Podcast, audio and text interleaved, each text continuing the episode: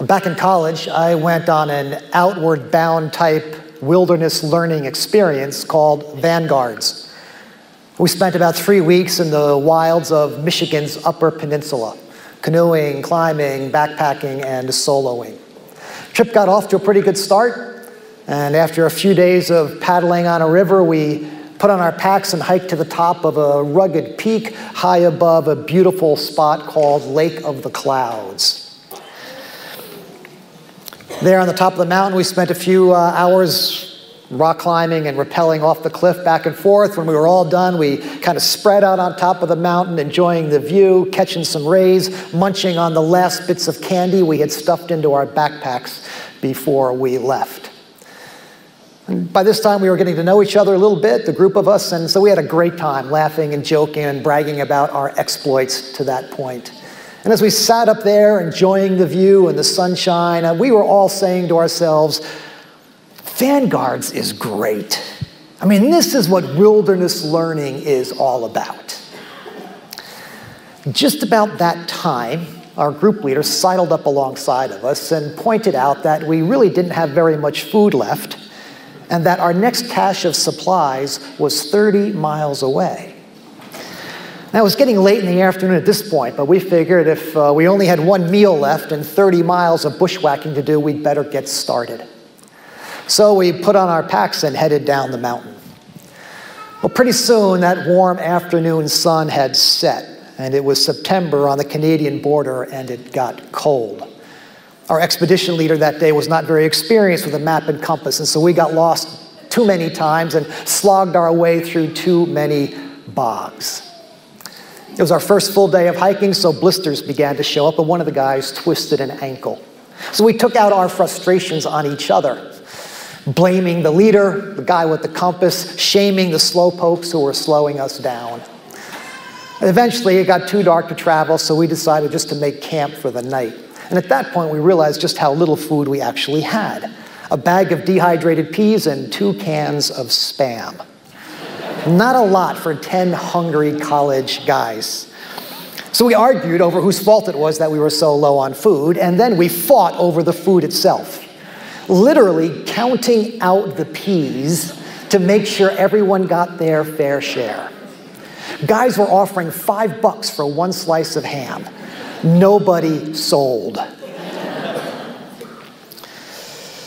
At that point, we were so tired and we just decided uh, we didn't, didn't have enough energy to set up shelters, so we just rolled out our sleeping bags to sleep under the stars. And then it rained.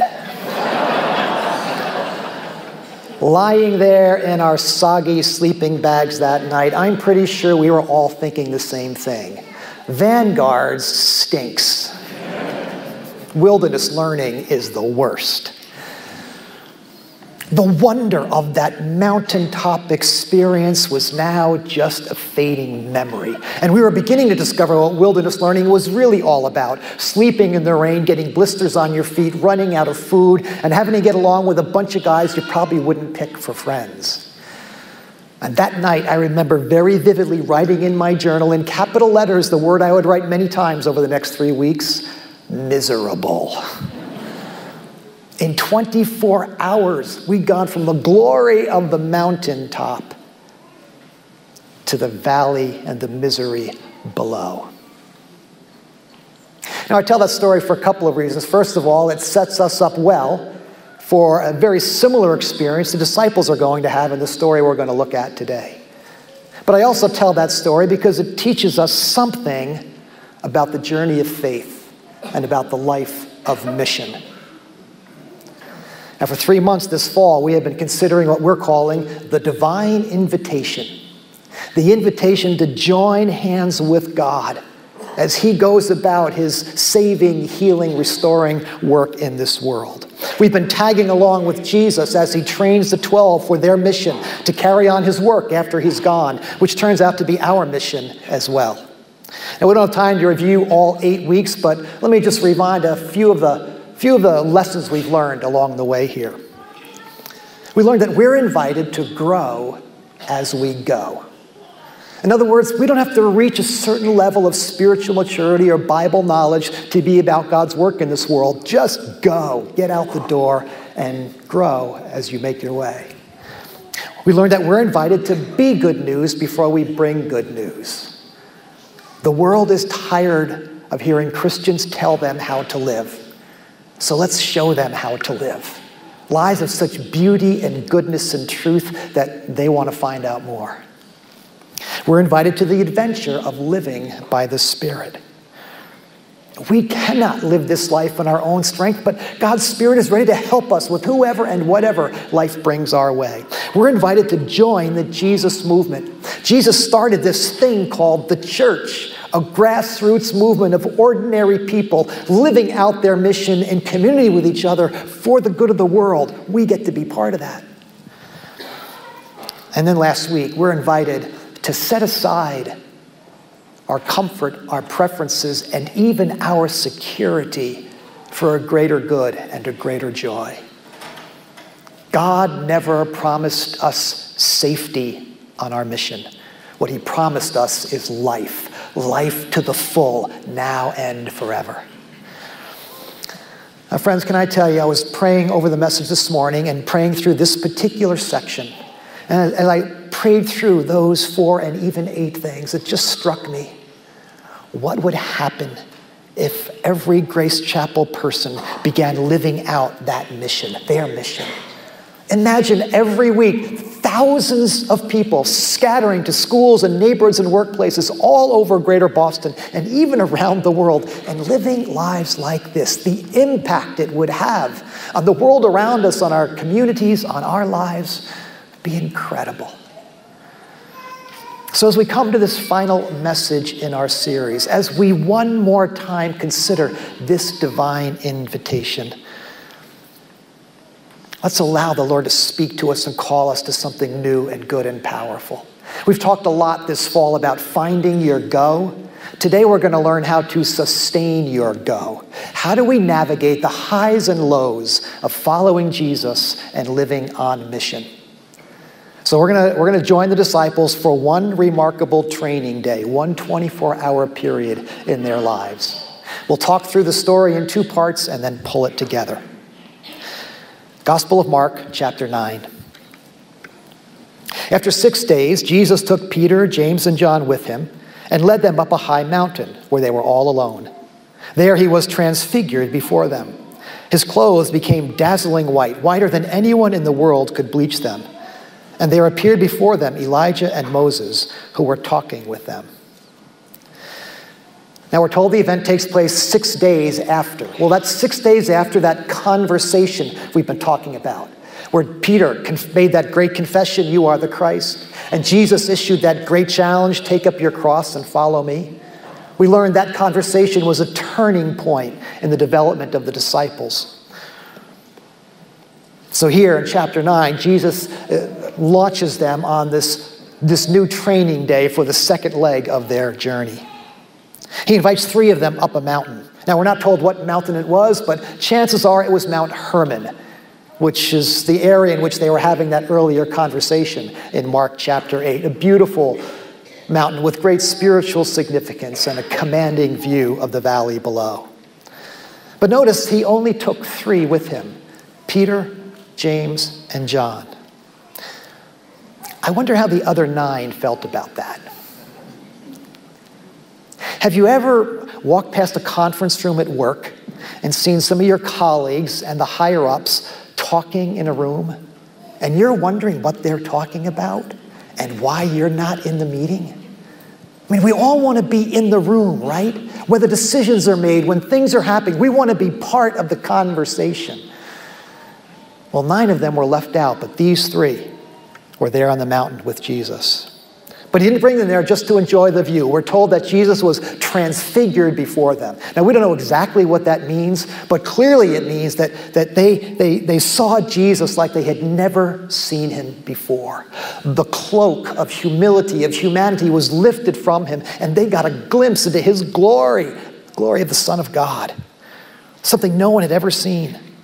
And not just Jesus, Elijah and Moses are there too, two of the great figures of the Old Testament, representing the law and the prophets, and each of them pointing towards that day when, when God would bring all things together in his Messiah.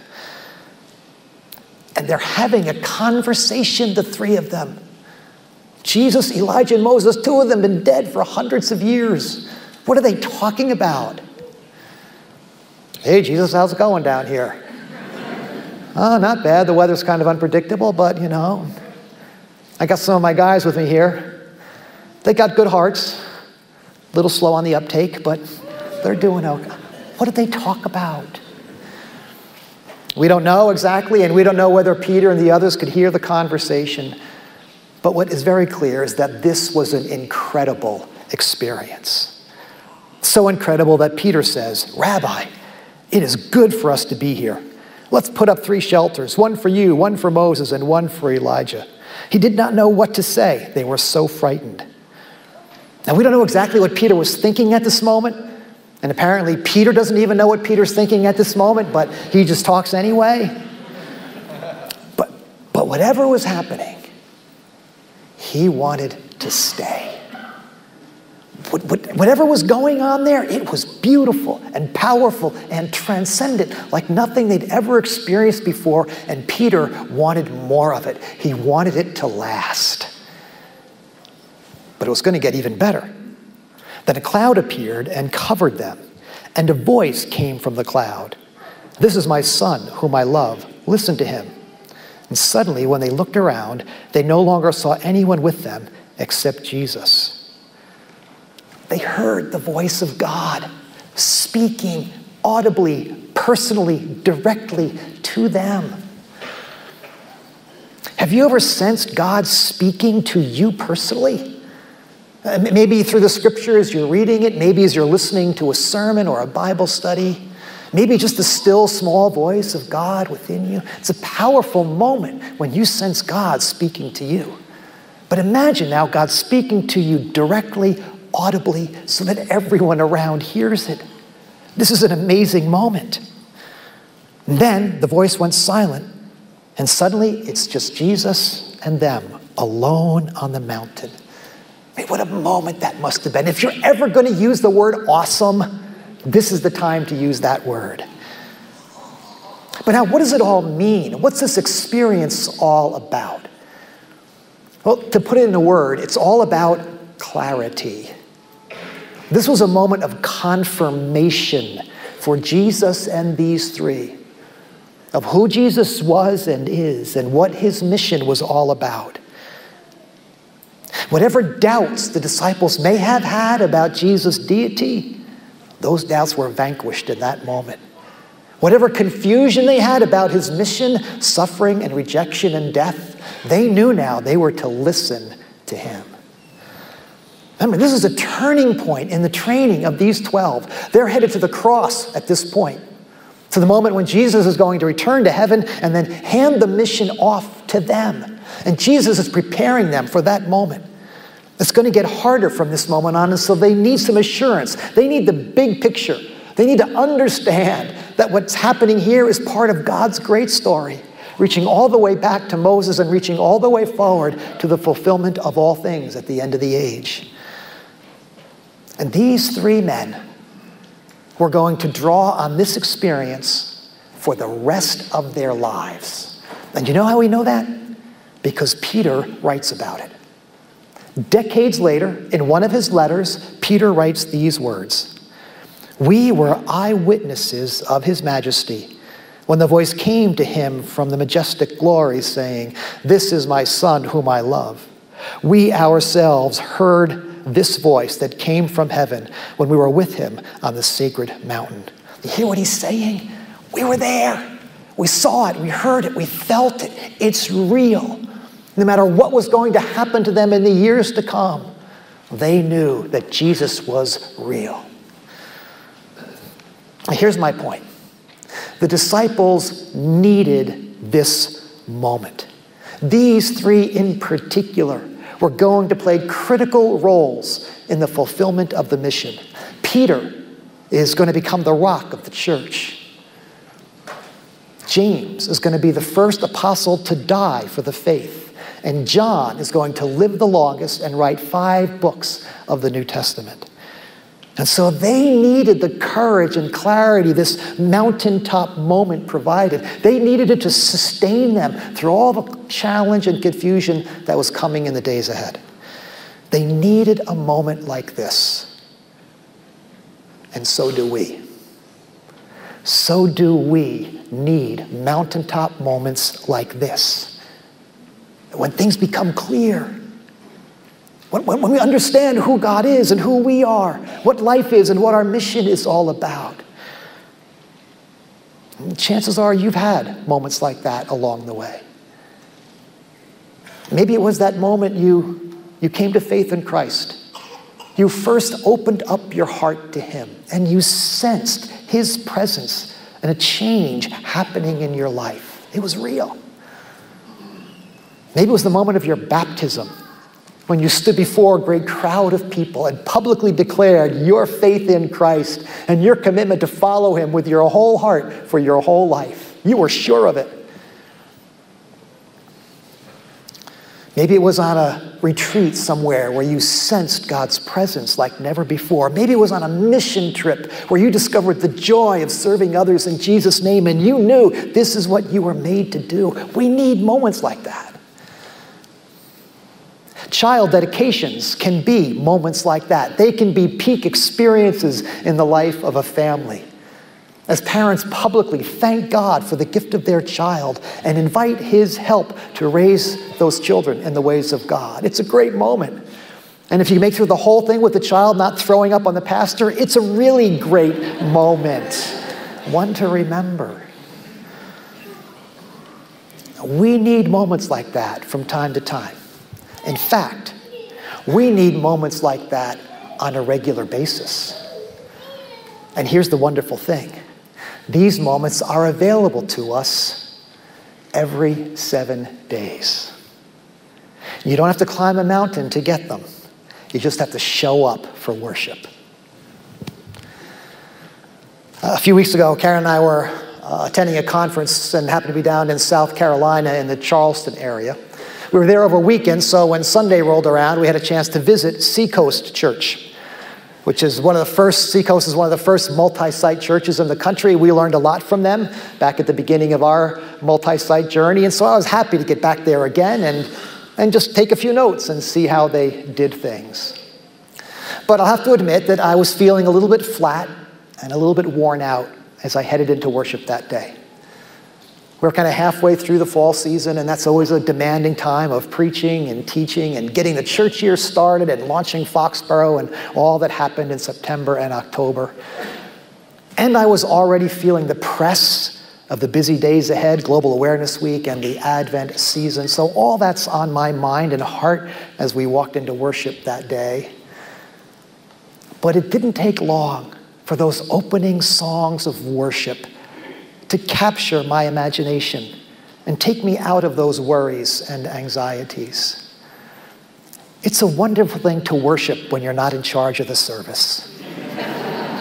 you just don't care if the mic doesn't work or the sound isn't right or the awkward transitions. It's just, it's a great experience. At one point, they introduced a new song, new worship song. I'd never heard it before called So Will I.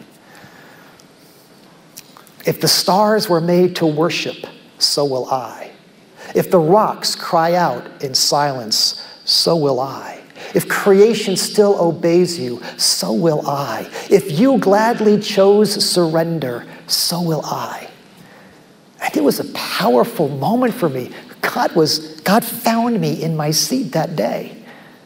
Now, I'm not a regular hand raiser, but my hands went up in that worship service because God was speaking to me. He was meeting me there in that moment. I was reminded of who God is and who I am and why we're here and what He's calling me to. After the message, we were invited to a moment of response, to, to go to one of several stations that were set up around the room. And, and so I found myself at one of those stations lighting a candle as a symbol of my renewed prayer to answer and fulfill God's call on my life. It was a very meaningful moment for me, and I've reflected on it many times since then. Friends, we all need moments like that on a regular basis, and they're available to us every Sunday as we come together for worship.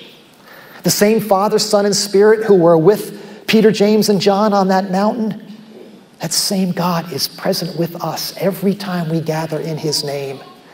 Every Sunday, we get to be in the room when the Spirit is at work. We get to sing songs that remind us of who God is and His power and love and beauty. We get to rub shoulders with other seekers and believers who encourage us on our journey of faith. We get to hear God speak through the scriptures and by His work of His Spirit in our hearts. Don't underestimate the importance of weekly worship in your journey of faith and in your life of mission. This fall, we've shared with you a couple of times uh, what we're calling five steps of engagement, five action steps we all can take as we live out our faith. We've been challenging ourselves to worship weekly, belong to a group, serve on a team, give generously, and find your go. All five of those steps are incredibly important, but notice that they begin with and flow from and circle back to worship. I know there are many, many things competing for our time and attention when Sunday rolls around. And I know you can catch up with the service online if, you're, if you can't be here. And that's great if you're sick or traveling. But, friends, it is not like being in the room when the Spirit is at work. Parents, I'm glad you brought your children today to dedicate them before the Lord. That's a wonderful thing to do. But what your kids really need and what you really need is to be in God's house with God's people every single week for the rest of their lives. We need these weekly moments. If you and I are going to sustain our go over the long haul, we need mountaintop moments from time to time and even on a regular basis. Now, if you're watching online right now and you're feeling a little guilty, don't worry, I can't see you. I don't know who you are. God does.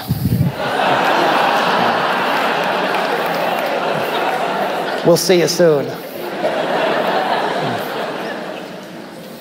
So we need moments like that. But you know, as wonderful as those moments are, as my Vanguard buddies and I learned, they don't last. They're not supposed to last. Because the wilderness learning doesn't really begin. And the life of mission doesn't really begin until we make our way down from the mountain to the valley below, to the mean streets of everyday life where a fallen world and broken people are waiting for Jesus and his followers to please show up. So let's look at the second leg of this training day. Pick it up at verse 9. As they were coming down the mountain, Jesus gave them orders not to tell anyone what they had seen until the Son of Man had risen from the dead. They kept the matter to themselves, discussing what rising from the dead meant. You see what's happening? The confusion is already beginning. Five minutes ago, it was all crystal clear. They've just begun down the mountain. They're going, wait a second, what does rising from the dead mean again? It's going to get worse. When they came to the other disciples, they saw a large crowd around them and the teachers of the law arguing with them. As soon as all the people saw Jesus, they were overwhelmed with wonder and ran to greet him. What are you arguing with them about? He asked. A man in the crowd answered, Teacher, I brought you my son, who is possessed by a spirit that has robbed him of speech. Whenever it seizes him, it throws him to the ground. He foams at the mouth, gnashes his teeth, and becomes rigid. I asked your disciples to drive out the spirit, but they could not. Now, you have to feel for the other nine guys here, don't you? I mean, here they are knocking themselves out in the trenches, trying to minister to this father and son and everybody else. Not doing a very good job of it. And also, here comes Jesus and the other three, and they're glowing from their time on top of the mountain. No wonder the nine failed. Their three best guys, Peter, James, and John, were up on the mountain. Imagine the Patriots without Brady, Gronkowski, and Hightower on the field. Believe me, I imagine that all the time. but they still have Belichick, so either way. All kidding aside, this, this is an ugly scene. And we have a troubled boy and his desperate father. We have the disciples failing miserably in front of a great crowd of people. We have the religious leaders carping and sniping from around the edges. And we have the crowd gawking at the whole thing like people watching a house burn. This is an awful moment. Everything that was wrong with the world was on display in this moment. And it was such a contrast to the clarity and the camaraderie that enjoyed on that mountaintop that even Jesus could hardly take it. He says, You unbelieving generation, how long shall I stay with you? How long shall I put up with you? Now we know how this feels, right? We know how quickly the glow can fade after a mountaintop experience. You have a great time in worship, and then you have to fight traffic on the way out of the parking lot. You argue with your kids over what the plans are for lunch.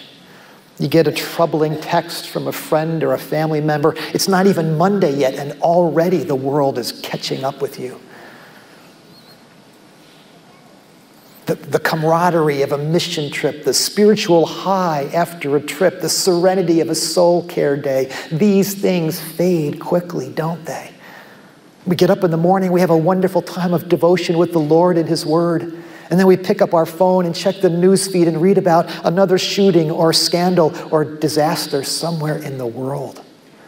The mean streets of life can knock the stuffing and the faith right out of you in a moment. Jesus asked the boy's father, How long has he been like this? From childhood, he answered. It has often thrown him into the fire or water to kill him. But if you can do anything, take pity on us and help us. If you can, said Jesus, everything is possible for one who believes. Immediately the boy's father exclaimed, I do believe. Help me overcome my unbelief. Every parent in the room can feel this father's anguish. Your child is sick or in trouble, and there's nothing you can do to help them. Every person in this room can feel the desperation of a prayer when someone you know or love just seems to be beyond the reach of help and you've tried everything. And all you can do is say, Lord, if you can do anything. And isn't it wonderful that that simple prayer is enough? Isn't it wonderful that all we need to do is turn to God in a moment like that? Isn't it wonderful that even with doubt and confusion mixed in, if we just bring it to God, He can do something with it? Lord, I believe. Help me in our, my unbelief. Isn't it wonderful that God can handle our doubts and our questions?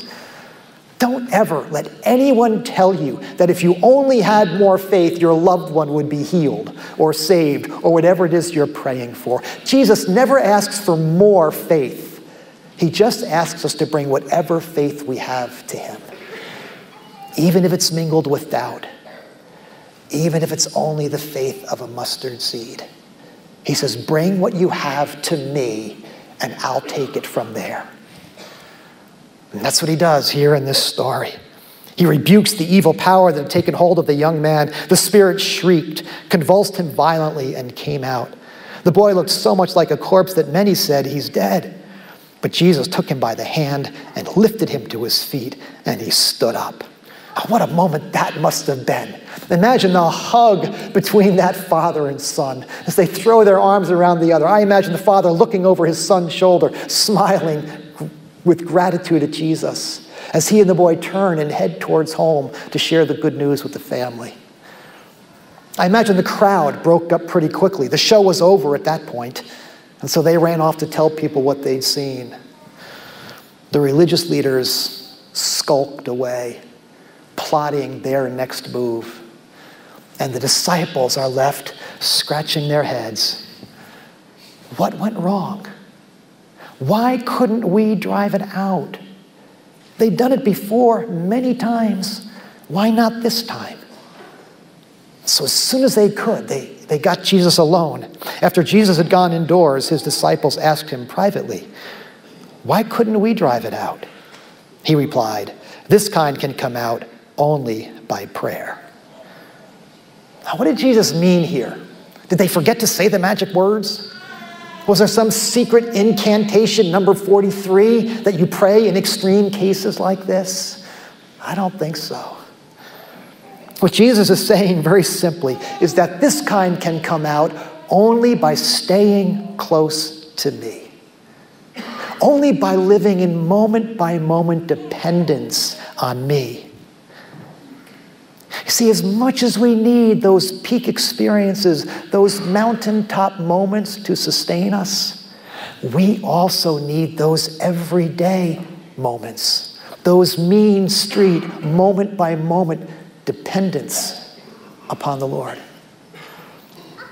Now, all kinds of ways to pursue that moment by moment relationship. We've talked about them before. The simple practice of spending time alone with God, morning, noon, or evening, a few minutes to read the scripture and reflect on it, to talk to God about what's on your heart, to surrender yourselves again to His Spirit and His call on your life for that day. Recently, I've been trying to pray each day just a simple prayer like that to start the day. Thank you, Lord, for the gift of this day. Fill me with your spirit today and show me one person I can share your love with today.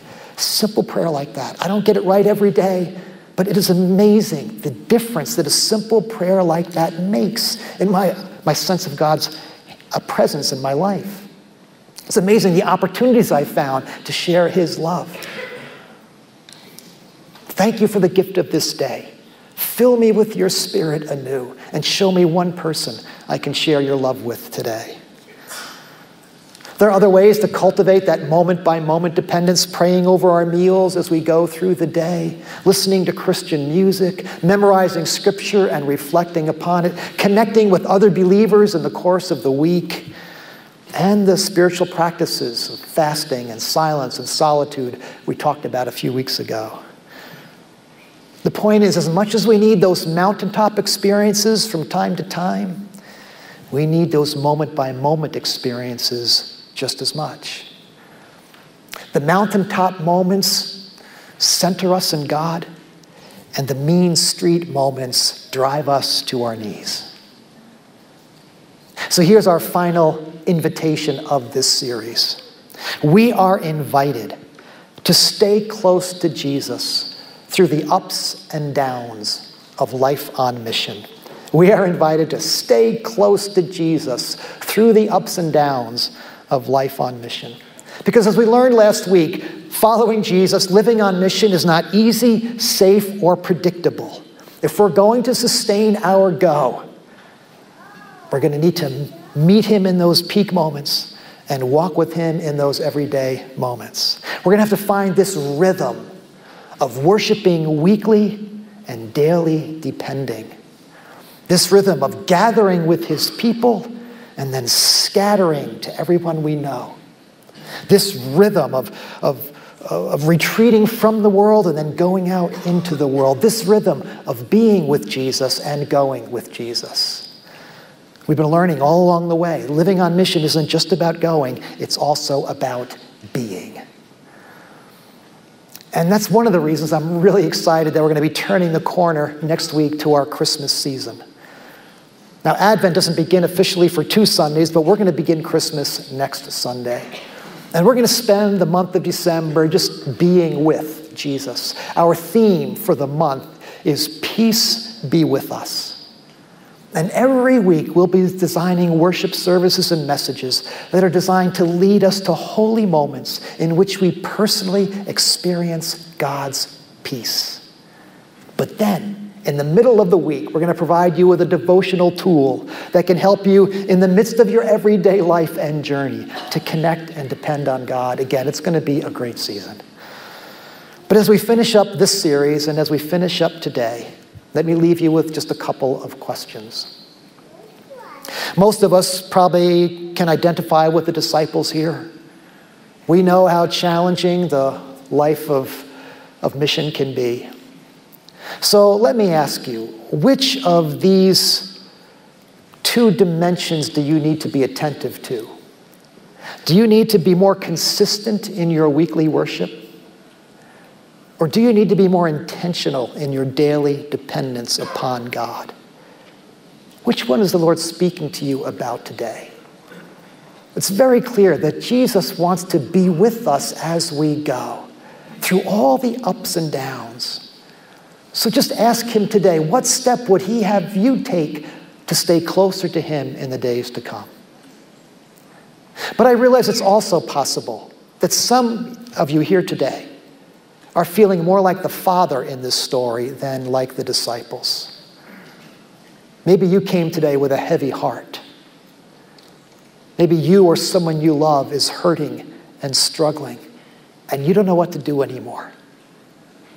You're, you're not sure what or if you believe anymore. You're not sure how much longer you can go on. I invite you to do what this father did bring your faith to Jesus, however much or little you have. Bring what you have to Jesus, knowing that anything is possible for one who believes. Let's pray.